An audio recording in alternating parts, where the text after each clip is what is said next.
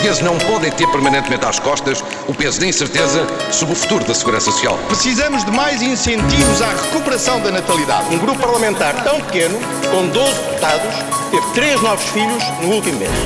Não só pregamos, como somos os primeiros a dar o exemplo. Tudo o que se passa, passa na T S F.